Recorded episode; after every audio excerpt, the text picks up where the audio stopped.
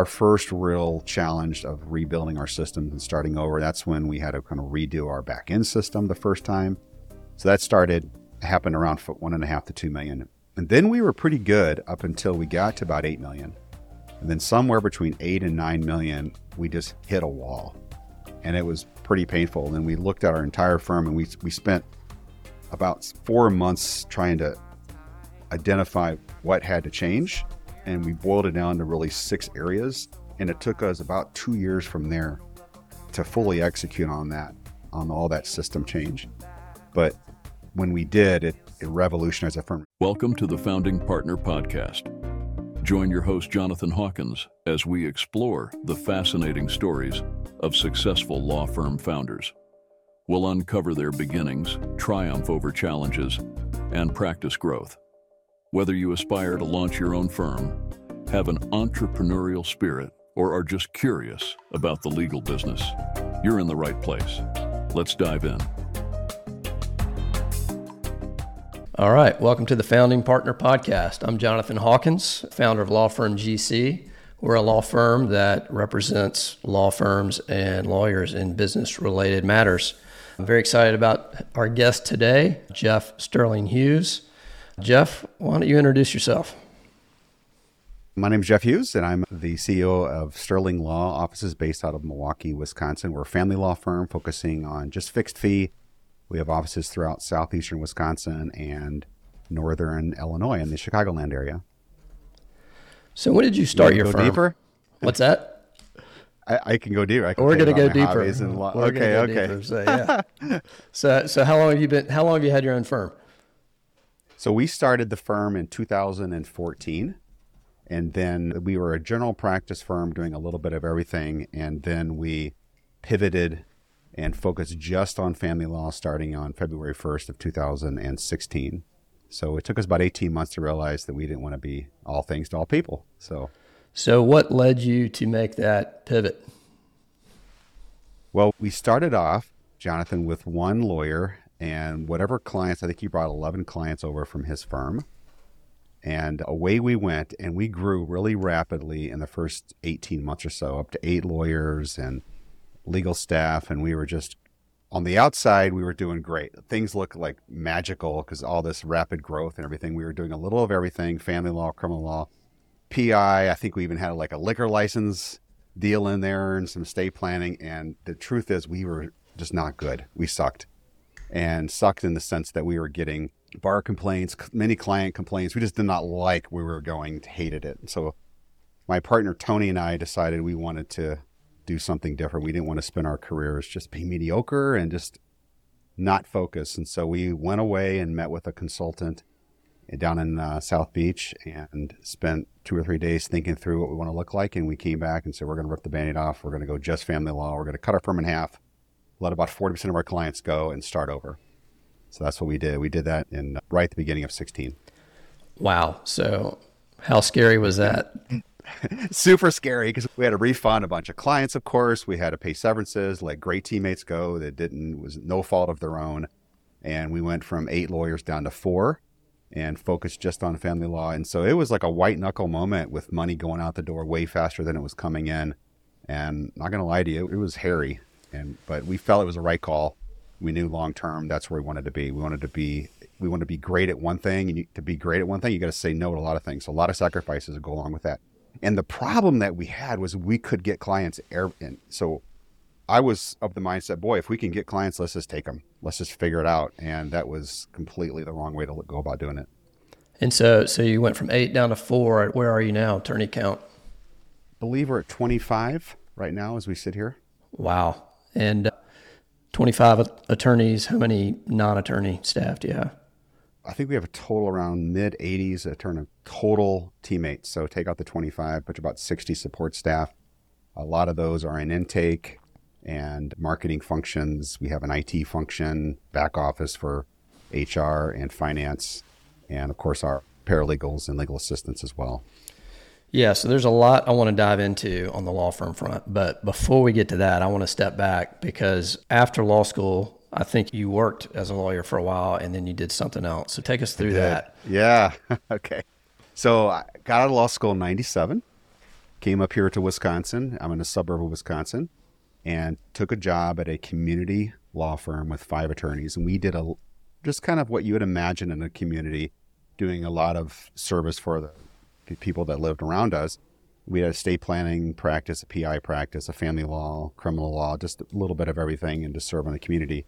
So I did that from 97 until 2005. And then, and right at the end of 04, beginning of 05, I had a client come to me and say, Hey, I have a good idea. Now, he, I should have known because uh, he was one of my criminal defense clients and a uh, super creative guy, but um, not everything, you know, he told me was always accurate.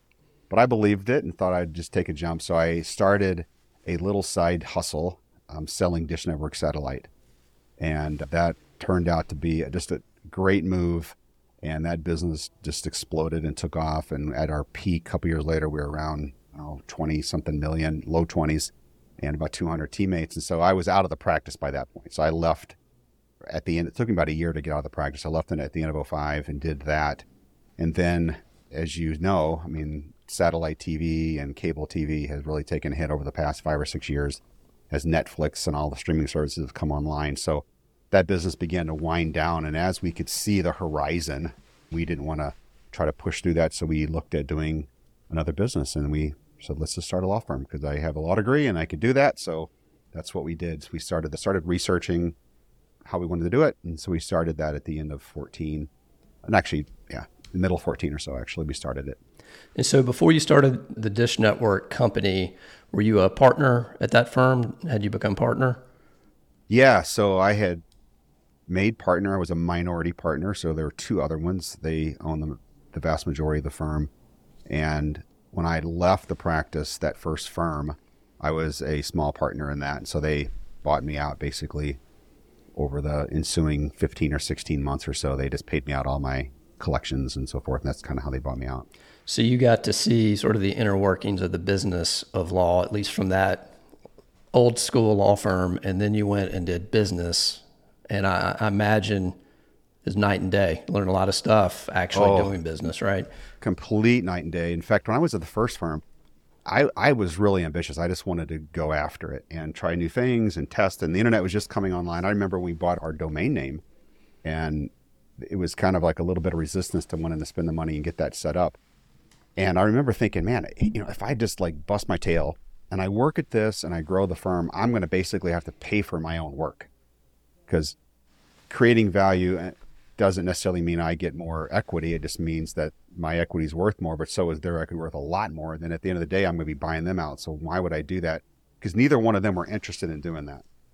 One of them was part time, one of the partners. The other one was only interested in his own caseload and very little interest in like even helping the attorneys around him get better. And so that was just a deal breaker for me. I couldn't see myself doing that. So that that led to me starting to look around and oh maybe I'll try that maybe I'll think about that sort of thinking. Yeah. So the and then you started the business and then running a business is really different than running a law firm. I'm sure. I mean I know it. I've, I've sort of stepped outside of law practice a little bit here and there. I, I, I always come back thinking, man, law firms don't really have it all together sometimes.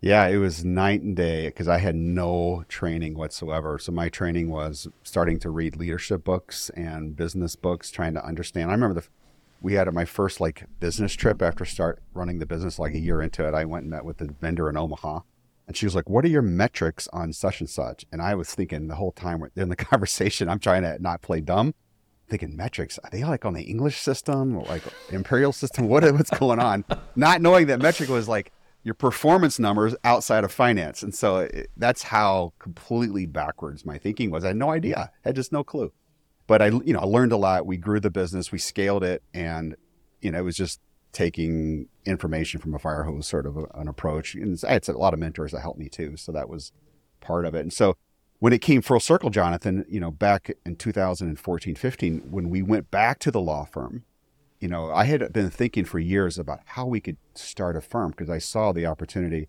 Most firms were run sort of in a like in a very professional, but in a job way, not thinking in terms of building the business, thinking of it as a business, thinking about something you can scale. And I just didn't want to go back to that if I couldn't scale and grow it fast. Otherwise, doing one at a one at a time just didn't seem appealing to me. And then in 2014, it, the light bulb came on. I think, wait a second, I think we can scale the firm. This is how we can do it. And I sketched that out to my head and to my partner.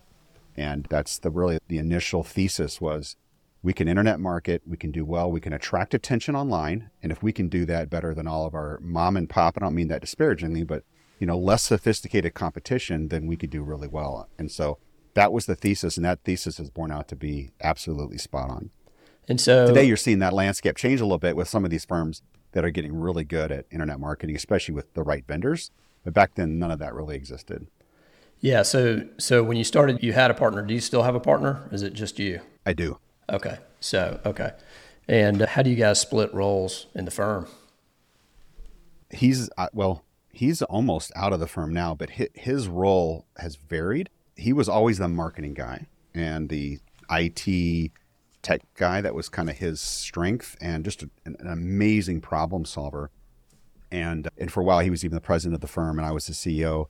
But today, he focuses just on those two domains, just primarily in the marketing side and helping us with our backend. We've built a really sophisticated backend off of the Salesforce platform. That's our CRM kind of like you would think of as Clio, but on steroids. And so he has really essentially orchestrated and architected that whole thing. And it's really what's enabled us to scale and given us a platform we could really scale nationally on today. And so when you came back, what was your role when you started the firm in 2014? And then how has that changed over time? Uh, or you're not going to court on no, a divorce, fortunately, No, fortunately not. I actually, I, we kind of started a little backwards. So this isn't this wouldn't be the recipe that most people would follow. When I came back into the firm and started the firm, we had the desire to scale it and grow it rapidly. So I never jumped back into the practice. I was only in the practice in the last 10 years for a very short period of time, a few months, just because we needed some attorney help. And I was involved and went to court just a handful of times during that I've probably been to court three times in 10 years. So not a lot. I mean, in family law, you're in court every day just because you've got you know, a lot of litigation related to that. So I came back with the idea that I'm going to sit in the administrative side and just think about the business from a global perspective and working on the firm rather than within the firm. And so we hired an attorney. That was our first one. And then shortly after, hired another one. We had four within the first probably f- six months of the practice. And so at that point, I was really in a management role. Wow. You know, the, the other thing you mentioned earlier is you do family law on fixed fee basis versus hourly. Correct, yeah. Have you always done that, or right. has that sort of evolved over time? Well, our first 18 months was all hourly. And then in February of 2016, we pivoted to family. We went 100% fixed fee at that point. And so we've been 100% fixed fee since then. We have not taken one hourly case at all wow. since that period of time. Yeah. So, and they're full litigation cases. These aren't, you know, just small divorce cases with uh, flat rate sort of stuff. This is these are full cases. It's, it took us a long time to figure out how to quote that and how to think about it and the and how to even manage the cases because that you got to think much differently than hourly attorneys have to think. You have to think very proactively, and so that took that's taken us quite a while to figure out. And so you probably you know, made some mistakes, took some losses over time. I, I, do some flat fee work, and that, that's just, I think, the nature of it. You got to try it, and mm-hmm. you're going to make mistakes, and then you get better over time. I mean, I'm sure you did make some mistakes, right? Yes, indeed. And I, I, you know, a lot of hourly attorneys will just say that doesn't work in family law. You know, they'll give me all the reasons why it doesn't work. But what I know is that in family law, in especially with hourly, you're going to take some losses on those too. I, I don't know an hourly attorney who's at 100% collections. And usually they're excited at 80. That would be really good. That, that's the reality of it. And that's not always, but that's usually it. Whereas with fixed fee paying up front, our collection rates are high 90s, 97, 98% because we get paid in advance. And so, yeah, you're going to take it on a few cases, but overall, you're going to end up much better. So, what would you say to those lawyers out there that say you cannot do litigation on fixed fees? there are a lot of them. I've, I've, uh, I've, I've said it myself in the past, and I've heard others say it. So, what do you say to what do you yeah, say to those folks? Oh, I can only talk to family law, right? So, I business litigation that's beyond my domain. I don't know how to do that. But with family law, we have 25 attorneys, 100% fixed fee. Our average attorneys are collecting around 600,000 a year, all on fixed fee. So I know that it works. You know, look at the evidence. The clients love it. So that's the key. Clients absolutely love it. And it gives us a competitive advantage on attracting their attention and getting their authority to work for them. So it, it you, you just you got to have a creative mind and you got to be open. You just have to be open. That's been one of the toughest challenges is just helping attorneys see there there is a better way. There's another way to do it. The inertia of everything you've known can be reversed. So I'll imagine too, as you bring on an attorney who's been practicing somewhere else, probably under an hourly model, they come in and you say, "Yeah, we don't do that." I mean, mm-hmm. how long does it take for them to wrap their brain around the different model? Well, the re- the honest news is about two thirds of the attorneys that come to our firm that joined our firm that have any sort of family law experience don't work. They don't make it, and it's not because of ability. It's because, in my view, it's because the mindset shift is such a significant leap and change that they're not able to make that turn. So, I used to think, boy, we want to hire just experienced attorneys, and so let's look for them. And we went through so many attorneys that had a ton of family law experience, name brand in the community, meaning everyone in, in the family law bar knew them, respected them in many in most cases. But they couldn't make it in our system. And what we found is that the ones who had the most success were and someone who had been out of law been out in life, let's say, for 15 ish, 20 ish years, and maybe even ideally doing like paralegal work or something, and went to law school at night, got their degree, and then were their first or maybe second job. And they haven't had a whole lot of experience doing hourly. That's perfect. Those are the folks that we want because those tend to do the best. Their success rate's closer to like 70 to 80% in terms of how we manage our system. So big shift.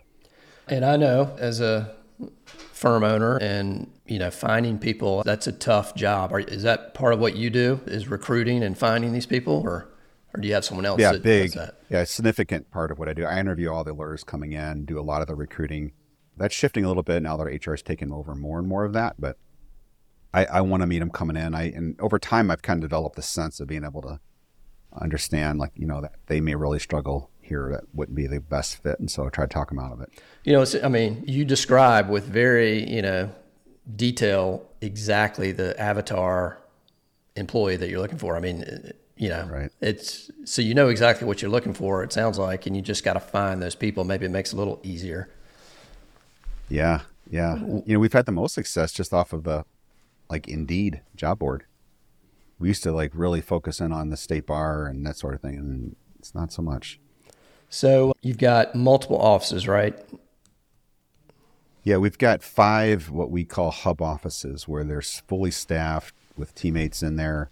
And we've got three here in Wisconsin, two in the Illinois, Chicagoland area. And then we have, I don't know, 20 plus satellite locations that aren't staffed that are really client convenience locations for our clients to meet us at. So, so you cover two states? Yep, two states. So tell me, take me through opening your second office, the challenges involved. Just and did you stay in state for your second office? Our first office was in the Milwaukee area, and our suburb where we have our headquarters is a little northwest suburb called Menomonee Falls, and so that was our main office, and we call it our Milwaukee. Our second office was in Madison, Wisconsin, which is our state capital here, and that it was just a we already opened up several satellite offices, so that really was just another satellite office that was a little bit bigger, and we started with an attorney one attorney in that office, no paralegal, no support staff, just one working from there. And then as that office grew, we added, you know, administrative support staff for that team and more attorneys. And that's how we opened it up. So it really wasn't that complicated from that standpoint. We have to start the way we do our marketing. We got to start six to eight months in advance. And so we have to pick the location, secure the location, hopefully not pay rent for most of that time, and then get started. And once we the, once the calls are coming in and the volume's starting to produce, that's when we hire the lawyer. lawyer in. That's nice. I mean, so you already know the demand is there before you hire. Yeah. That's yeah. nice. So at some point you did decide to go cross state lines, right? Yeah, that was we went too early. To be honest with you, it was a pretty big mistake. It took us maybe two and a half to three years of just trying to help Katie, who's our leader down there, And she was so gracious. We just went to her and said, Hey, Katie, we're not going to grow a ton down here. It's just going to be, can you just hold the fort? Can you just go in a holding pattern for a couple years until we can put our attention your way? And that's what she did. And so she was just her and maybe one or two other attorneys. Now that team's got seven on it. But uh, it, it the the differences in the law are pretty nuanced. It's, there's probably 85% overlap in divorce law between Wisconsin and Illinois, but that 15% makes a big difference in some cases, right? So it, it didn't require much change on our back end systems. We pretty much build the same way. We set our fixed fees the same way. So it was, it had its nuances, but it wasn't overwhelming. And then just managing a remote office, not not too big a deal. No, we, it started with a great leader. I mean, she's an unbelievable leader. So she really has run and managed that office. And I've been out, been down there maybe six times in six years because she's done such an extraordinary job just leading that team and building it. And we do get togethers two or three times a year as a full team. So we're seeing our teammates down there. They're coming up here. And so primarily, so that that's how it's worked. And so you guys, you know, it sounds like you scaled really fast. I mean, I, I guess that was part of the plan from the beginning. But even if you're planning on scaling fast, I imagine you're going so fast that things break along the way and systems and processes. Yeah. Can you break out you know, the levels when they started to break and you had to sort of fix everything and redo it? Yeah. Well, we've gone through two hard moments where we've realized we were just in over our ski tips and things were broken and we had to kind of reconstitute the firm. The first one happened around one and a half to two million revenue basis. So we we weren't collecting that much per attorney back then. It was probably a three hundred thousand per attorney. So that probably put us somewhere around five or six attorneys, seven attorneys, probably. And that's when our systems just were not keeping up. Intake systems were breaking down. You know, we had intake teammates that were kind of doing calls and taking incoming call, and then they're also doing a little bit of like administrative support work. And that works when you have a few, but it doesn't work when you start getting a really higher volume. You end up suffering in your performance. And so our first real challenge of rebuilding our systems and starting over, that's when we had to kind of redo our back end system the first time. So that started happened around one and a half to two million. And then we were pretty good up until we got to about eight million. And then somewhere between eight and nine million, we just hit a wall and it was pretty painful. And we looked at our entire firm, and we we spent about four months trying to identify what had to change, and we boiled it down to really six areas. And it took us about two years from there to fully execute on that, on all that system change. But when we did, it it revolutionized the firm. In fact, at one point we were at around 32 attorneys, and we're doing far much far more volume today at 25 than we did at 32. A lot, and we have capacity today for the first time. So, what we did was the right stuff. It just took us about two years to execute on that. But that happened about eight, eight and a half million or so. And that, today at 15, we feel like we can go, we could, we feel like we can get to 32 right now. It took us two years to build what we've got. So we think we can go to about 32 million before we have to really go through one of those experiences again. So, as part of your growth plans, are you, are you looking geography or sort of growing a, an office? Have you figured that out? Our growth plans right now are really centered on growing our Illinois team, and so we're we had ambitions to be in in Florida by year 25. I don't know that's going to happen right now. I think we're going to back off on that and just really focus on getting just becoming exceptional as a family law firm. So in Illinois in particular, and so, where we only have seven attorneys down there, we think that could probably support 40 teammates down there, 40 attorneys. So we feel like we can really grow down there. So we're just going to sit back and just focus on growing that particular market for us. Also, from a philosophical standpoint, we are putting tremendous resources behind creating an, an incredible client experience. So everything we're doing now is starting to be focused toward what does that experience feel like, look like in every way. And we want to just reimagine that. So that'll take us about 18 months of just focus on that and, and testing and failing and trying new things before we, we get it really dialed in, we think. And so, you know, that client experience piece, I hear you. So it sounds like, you know, at least for a long time, it was sort of internet based, sort of client development. with the client experience piece, I would imagine you're going to start getting more and more referral based clients coming in. Have you started to see that yet? Our we track our referrals and we're seeing that modestly increase, but one of the real problems and weaknesses in our firm is that we spend a lot of money, an inordinate amount from a marketing standpoint on direct response. And I consider direct response something where a client's starting to look for an attorney. They'll go online and what we call top of funnel, meaning they're just going to ask general questions and try to figure out what are they in for. Not really looking for an attorney just yet, just kind of doing that initial research. They'll find us because we're everywhere. And so that'll start the process. But they're responding to what they're seeing online and then they'll get into our orbit, maybe get some of our information, and then eventually, hopefully, give us a chance to talk with them if they're looking to hire. And so we want, but they're not coming to us because of our name and reputation as much. We don't do any what the opposite of direct response would be kind of more of a branding approach, is buying like billboards and radio, TV, and that sort of stuff. So we spend about 90% plus of our marketing spend on direct response.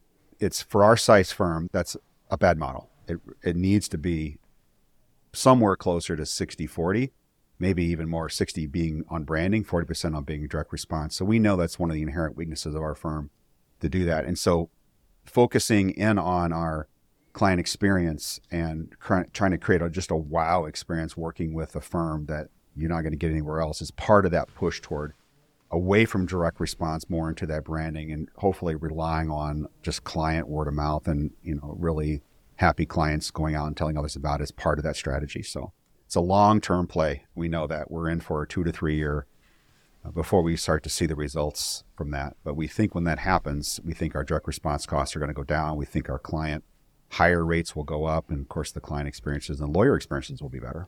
At the law firm GC, our team of experienced attorneys provides knowledgeable legal counsel for businesses of all sizes. Founded by Jonathan Hawkins, our firm specializes in corporate law, real estate, litigation, and more. To learn how we can become your trusted legal advisors, visit www.yourlawfirmgc.com and schedule a free consultation today. The Law Firm GC. Law done right. So there's another, I would say, somewhat innovative practice that I think you, I don't know if you still do it, but maybe you did, and that's having non-attorneys do the client initial consults. Do you still do that? And talk us through yeah. that decision and sort of the before and the after.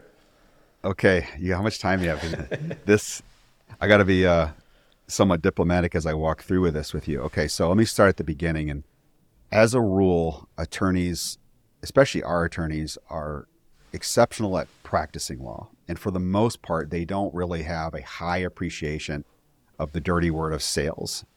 They do in like selling ideas and, and, and certainly advocating and selling their client's position. Okay. But when it comes to themselves, there's a different perspective. It feels different. It feels icky, maybe in its worst case. In its worst case, it just feels irrelevant to them. Right. And so, as a result of this, not really a lot of desire and in some cases ability to be able to articulate your value and stick to it and sell your services to a client the the net result of that is you have a lot of volatility over the course of a cycle, so a year, let's say, in your incoming clients. So we would see 20, 30 percent swings from month to month, and not just seasonality swings. Okay, this isn't like Christmas season stuff, but you'll we saw these swings, and it's so hard to plan and forecast and you know spend money on that kind of volatility and so we came into this year, 2023, and we had a really strong January, February, March. And then, and I can't tell you why, without an explanation, we hit that wall in April and May and saw just a drop. And, you know, we could point to probably six different reasons why that happened, none of which standing alone make any sense. So maybe the aggregate of all of those reasons was why we saw that volatility and it was painful. We lost money a couple of those months, and we were like just trying to figure out like what happened.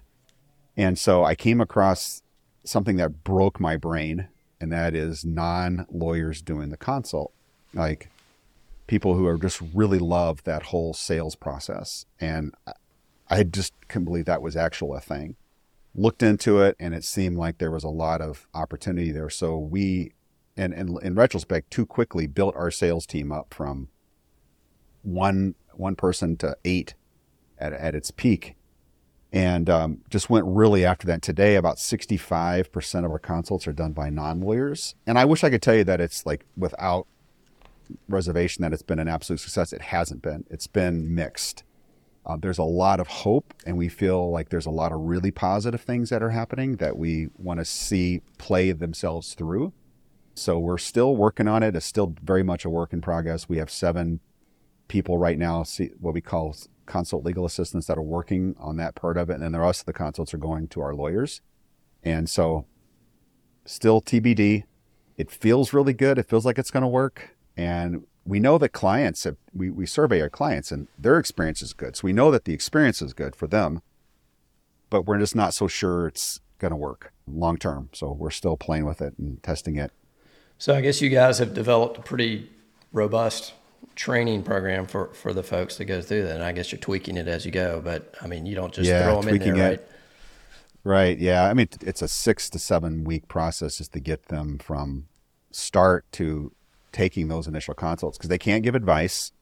So that's a absolute no. And that's, you know, something we monitor very tightly. So, because after a while, they start to become knowledgeable and they know the right thing to say, but they have to hold back and let the attorney say that because it may not be, right? You can't give advice. So it takes a while because there's a lot of moving pieces there and our offers are not easy to understand because we're fixed fee we don't have the luxury of telling a client yeah you just pay 30, three grand and we'll get you started well that works for hourly for that first month right but the next month they're getting another bill for three grand and we have to quote a much different in a much different way because we're quoting a much higher number because we're going to cover a defined period of time and handle everything for them on a fixed fee basis so it's a lot different So how do you, how do you guys plan for, you know, have this conversation with attorneys? Uh, I was talking to somebody earlier today about this.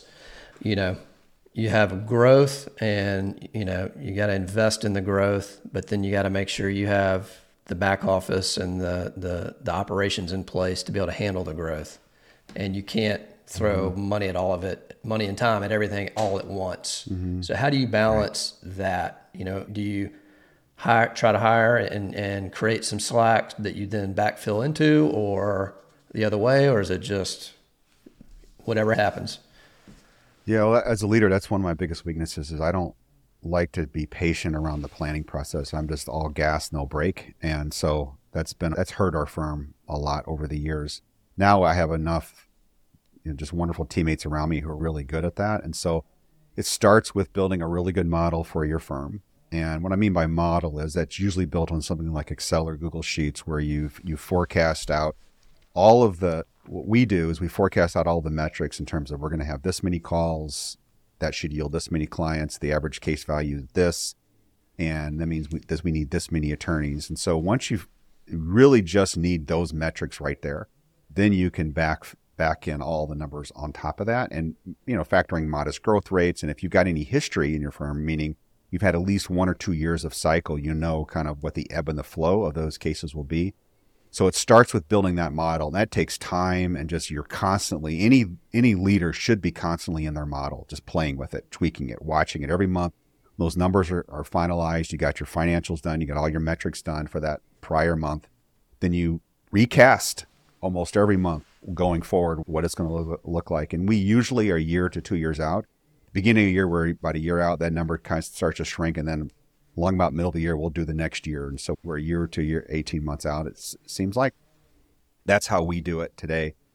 We have misses, right? Especially we had those months like we did earlier this year where we really hit a wall in April and May. It, you know, you, then your expenses are really out of whack because now you got too much intake team. You're way over there. You've got attorneys that are saying, I don't have as many cases. And so then you got that pressure. So it starts with a really good model. And if you are detail oriented and you got teammates. If you're not, then having a, a good teammate who is really important, someone who's really focused on those details to do that planning. And it sounds like the numbers that you track, you know, that's another thing I see a lot of. You probably do too when you talk to other lawyers. Most of them don't track these numbers. They're, they're not even paying attention. And it's, you know, three or four months later, they look back and say, oh, oops, or what happened there? Where it sounds like, I mean, you are on it. So you know pretty close in real time something's not working let's go in and tweak it i mean it, do you find that with whatever numbers you're tracking it sounds like it as you explain it Yeah, we we have a morning huddle every morning and we track what we call our waterfall. And so it'll track the prior 30 day rolling on calls coming in, what kind, type of calls versus web leads, what's our set rate, what's our show rate for clients coming in, what's our hire rate. Well, we know how long our sales cycle is. So we track all those. And if what's clear is that if you can't and don't manage or measure something, you cannot manage it. So if I ask an attorney, what's your, how many clients did you have last month? And they don't know, or how many appointments did you do last month? Which that something as basic as that, most attorneys can't tell you exactly how many consults they had in the prior month. They're not. I mean, that tells me you're not managing your incoming. You're just letting chance do its thing. And if you can't measure something, you absolutely cannot manage it. So don't tell anyone that you're managing your new cases if you're not actually measuring it because it starts with a good measurement. So now we've been at this nine years, nine and a half years, Jonathan. So we've been able to build up the sophistication expertise uh, this whole time. That's not expected. But any firm from a solo person just starting off, they can measure just a few things. They can start off with measuring what's your marketing spend, where are your clients coming from, how many appointments were set, how many people showed up, and how many new clients. And then what is that client worth to you? If you know just that's about 80% of the game. If you at least know that, and you don't have to get in the really detailed, like, did that lead come from a phone call, from a web lead, and which so, which website, or which marketing campaign? Those are all really nice to know. But starting somewhere, everyone can execute on that. You don't got to be some, you know, some business statistics whiz to do that, to just track those things. Your assistant can do that. And so start there, start somewhere. Yeah. So, you know, obviously you are you and your partner and your firm are very sophisticated at this point. As you said it took you years to sort of figure out those knobs and dials to turn. If you had to start from scratch if someone came and said your firm's gone. You got to go mm-hmm. now knowing what you know today you know what you know one two three pieces of advice would you give yourself? Do this first as you're starting your firm okay so you're, you're talking about from a measuring standpoint, or just like if whole new question here, Whole new like question. tabula you're starting over. Okay, whole new question great. You didn't prepare me for this, Jonathan. but I got, to, I got, I can tell you. So first, it starts with getting really clear of who you want to serve, and that starts with you, right? What kind of expertise can, can you bring to the Where can you add the most value? And fo- being very focused, I think you're going to get a lot further ahead than if you try to do multiple things at one time. So be very focused around one niche that you can offer the most value and start there. Then find out where are those people? How can you get in front of them? Either networking through there or if you got the resources, then finding a way to get their attention online because online you can control spend, right? So you can go paid search and maybe expensive, but at least you can control that to an extent. You can set budgets, you can really hyper target, and you can get in front of them. And if they're on Facebook groups or whatever, you can even go advertise within into those groups to get their attention and answer your dang phone. That's the key. Once you do that, you've got to answer the phone, figure out how to answer that telephone. It's shocking, shocking to me the number of attorneys who don't answer their phone. Worst case is send it to some place to answer the phone for you and assure the caller that you're going to call them back lickety split and then do that. If you're doing that, you're probably executing more at a higher rate than probably half of your competitors at that point, just doing those things. Now, you can layer on the sophistication and the expertise from there, but starting right there, I think, is the biggest return. You know, another thing I see a lot of attorney goes out solo, and may take them a little while to get traction, but then all of a sudden they're overwhelmed. They got so much to do, but they're scared to hire anybody. They're like, oh, I don't want to spend the money. It's an expense. I'll just keep doing everything myself because I want to keep it all because it may go away in a second. Um, you know, that's something I see a lot of. It's like it's an, it's an investment, not an expense. You got to do it, and then if you do that, you're going to clear your plate, and then your firm can actually grow, and you're not burning out you know, you're burning the candle at both ends if you don't do that. I mean, you know, if, if going back, what would be your first hire? I mean, when you started this firm, you know, this, you went in with a partner. It sounds like you guys sort of knew what you were going to do. You were building basically a business to scale. So, but if you were, you know, again, a solo going out, you know, who would be your first hire? Would you hire an attorney, a paralegal, an assistant? Um, I would hire support staff for as long as you could before you hired that next attorney. And the reason being is that most attorneys can offload the majority of the work they think they can't to someone else to do. And you can train the staff to do it. And taking on that lawyer expense is, is that's a pretty big fixed expense to take on. And so I would hire support staff trying to train them to do as much as possible that and then build tools around AI and different things so you can not have to hire that next attorney. And then once you get to that point where you need like the attorney really needs to be the one giving the advice, going to court and signing the documents. Outside of those three things, there's very little the attorney has to do. And attorneys have a really hard time getting their heads around that, accepting that fact that they can delegate those things.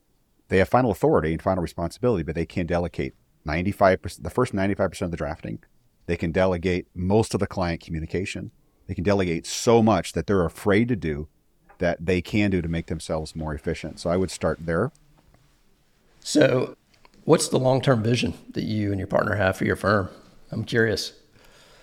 Well, we, we want to get to 32 million. That's like a big number for us to get to that point because that gives us a tremendous amount of scale. And so we'll probably make the decision somewhere in the 20s about whether or not we go into Florida or Texas next. We see some potentials on the horizon with some deregulation that's happening. That that's somewhat tantalizing to us, and so we're just thinking that through right now and incorporate AI and incorporate some other things to serve clients in a non one-to-one representation way. So that's uh, something that maybe we're fantasizing about, hoping that we can turn into reality at some point. But that's how we're looking at it. So, what's special about the 32 million number? Um, Why 32 million, not 33 million? Because it, that in our forecasting, that gives us kind of the scale that we can get to with our current infrastructure. So we think we'll break down and have to start hiring more after that. So we think we can get to that. That's really where it comes from. Uh, are you looking at Arizona? Is that on your list? well, Arizona, as you know, is deregulating. So that's right. We do, but uh, we haven't.